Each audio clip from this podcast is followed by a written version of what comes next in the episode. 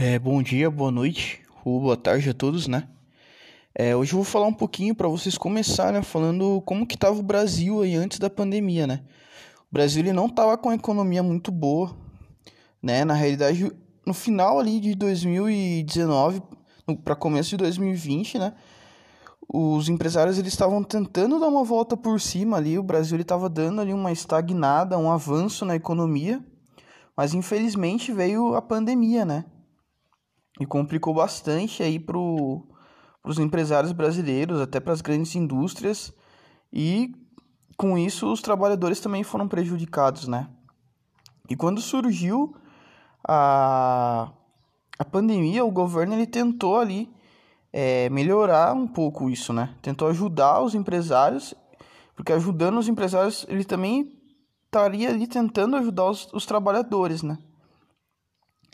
Ele deu ali um, um auxílio, né, de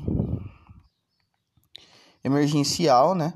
Ele liberou os saques do FGTS, fez uma re redução de jornada de trabalho e com isso também ia ser reduzido o trabalho para as pessoas não serem mandadas embora, né?